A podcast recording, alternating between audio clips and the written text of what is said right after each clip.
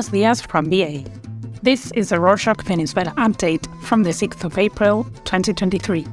A quick summary of what's going down in Venezuela. On Saturday the 1st, Karim Khan, the prosecutor of the International Criminal Court, announced that the investigations into the Venezuela case will continue despite requests from the Venezuelan government to stop them. The prosecutor's office found reasonable basis to believe that security forces have committed crimes against humanity and dissident voices during anti government protests since 2014. Khan stated that the Venezuelan state lacks the legal structure to judge alleged crimes against humanity and only limits its investigations to perpetrators.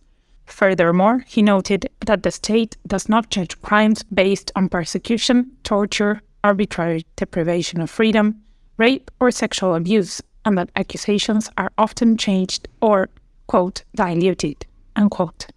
So it looks like the US government doesn't think either the Maduro regime or the opposition deserves their embassies. On Friday, the 31st, the United States Department of Treasury issued an official statement announcing that it had taken back control of six Venezuelan diplomatic missions, including the ones in Washington and New York, which were previously handed over to opposition leader Juan Guaido. Regarding the embassies, the Venezuelan embassy and its consular office in Washington, D.C. and New York officially have ceased their diplomatic and consular activities in the United States since the 5th of January 2023, following the end of Guaido's interim government.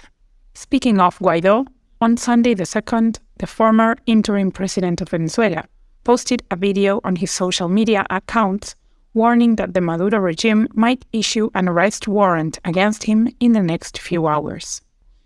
Guaido received news from various sources about an alleged arrest warrant issued by Maduro. He revealed that the warrant was apparently related to his management of the Monomeros company during his interim government and emphasized that the warrant would be based on, quote, false accusations, unquote, against him. But it turns out not everything is a threat from the Maduro administration. On Thursday, the 30th, the Attorney General, Tarek William Saab, announced that authorities apprehended eight directors of Corporación Venezolana de Guayana, or CVG, for corruption. CVG is a conglomerate of public companies in the mining, forestry, and electrical resources sectors, among others, located in Bolivar State.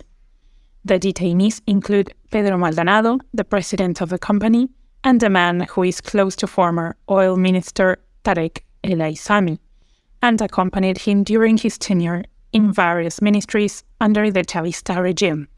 Following the news on Friday the 31st, the government appointed Hector José Silva Hernández as the president of the CVG with Alexis Rodriguez Cabello as his vice president. Before his appointment, Hernandez had served as the president of the Foreign Trade Bank and as the vice minister for foreign trade and investment promotion. Rodriguez is a retired soldier with the rank of Major General.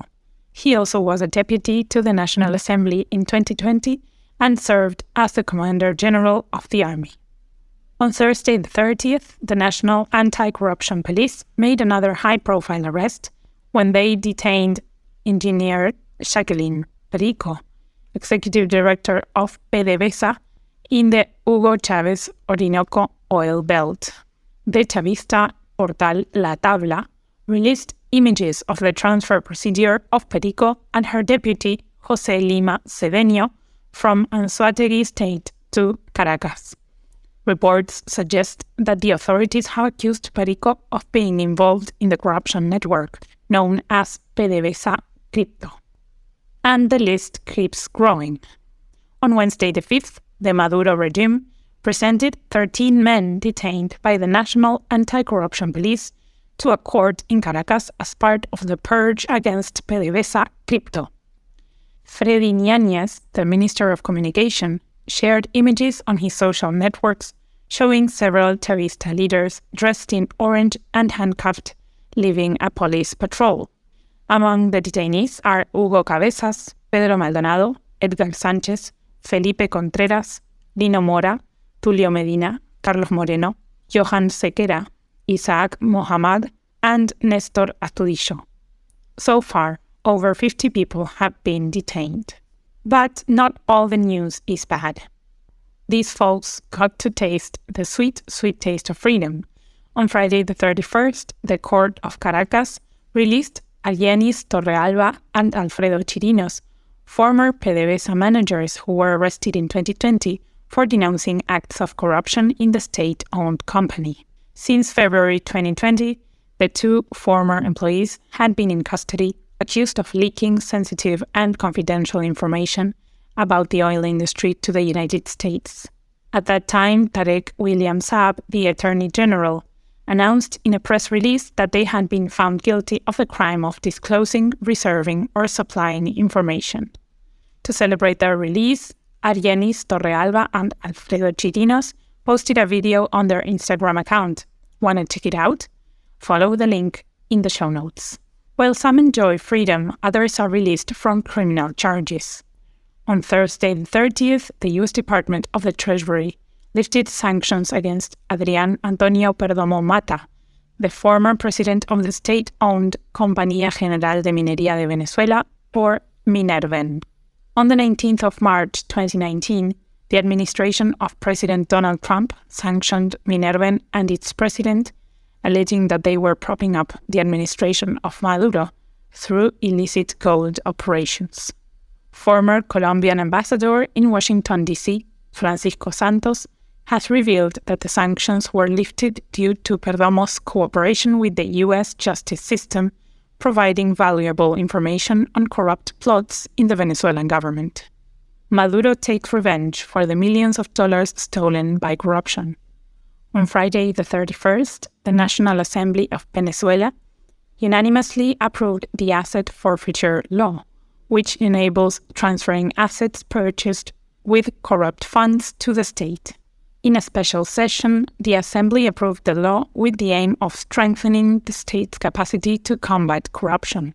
The National Executive promoted the initiative, which aims to transfer ownership of assets seized in activities of corruption money laundering, terrorism financing, and drug trafficking to the state.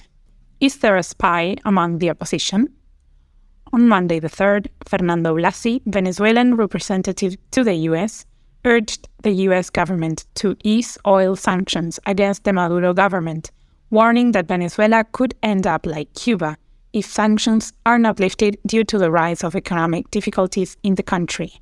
In a meeting, the diplomat discussed the future of sanctions with mainly Democratic members of the US Congress, including Gregory Meeks, the ranking member of the House Committee on Foreign Affairs. However, Blasi clarified that he did not speak on behalf of the opposition unity platform as a whole. He acknowledged that many of his allies in the opposition coalition opposed the idea of rewarding Maduro.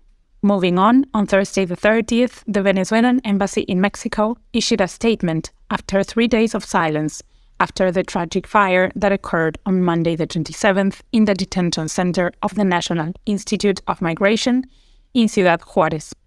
The diplomatic headquarters released a brief text through social networks in which they did not express solidarity with the five injured Venezuelans or offer condolences to the relatives of the seven deceased Venezuelans. The embassy only made available a telephone number and an email for relatives requiring information about those affected. As a result, many Venezuelans criticized them for the cold response, considering the statement as insensitive. We are very sorry for their loss. In better news, on Monday the 3rd, after four years of closure, Venezuela and Curacao officially opened their air route. Juan de Teixeira the president of the Venezuelan National Institute of Civil Aeronautics, INAC, shared the news on Twitter, where he also mentioned that besides Curacao, other airlines worldwide had submitted proposals and requirements in recent months to open direct flights to Venezuela. While the Maduro government focuses on tourism, the health sector is in decline. On Friday, the 31st, the executive secretary of the Union of Health Workers in Anzoátegui, Giovanni Chaguaracuto, denounced that a lack of supplies and the alleged existence of a bacterium in the delivery room and the neonatal area caused the death of more than 60 newborn babies in the Luis Razetti Hospital in Barcelona in recent weeks. Chaguaracuto pointed out that despite requesting an inspection at the Razetti Hospital by the Health Commission of the State Legislative Council, neither the hospital nor the government authorities have responded so far. And that's it for this week. What is your favorite place in Venezuela? Write to us at venezuela at rorshok.com and let us know. Hasta la próxima.